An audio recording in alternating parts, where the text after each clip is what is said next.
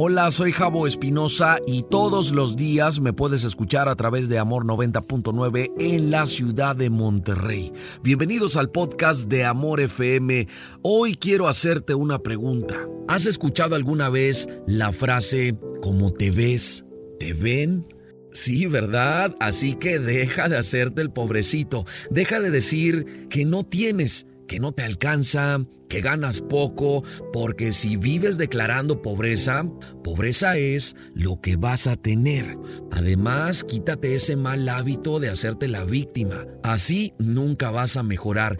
Lo primero que debes cambiar es tu autoconcepto.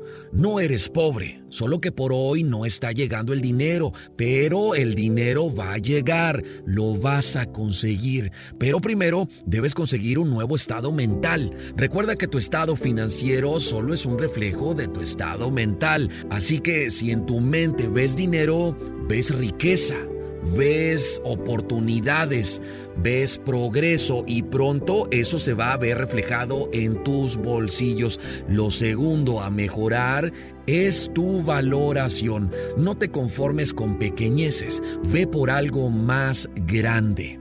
Lo tercero a mejorar es tu lenguaje. Cambia tus palabras. Hay personas que todo el día andan hablando de enfermedades o que no les alcanza. Es más, les preguntas, oye, ¿cómo estás?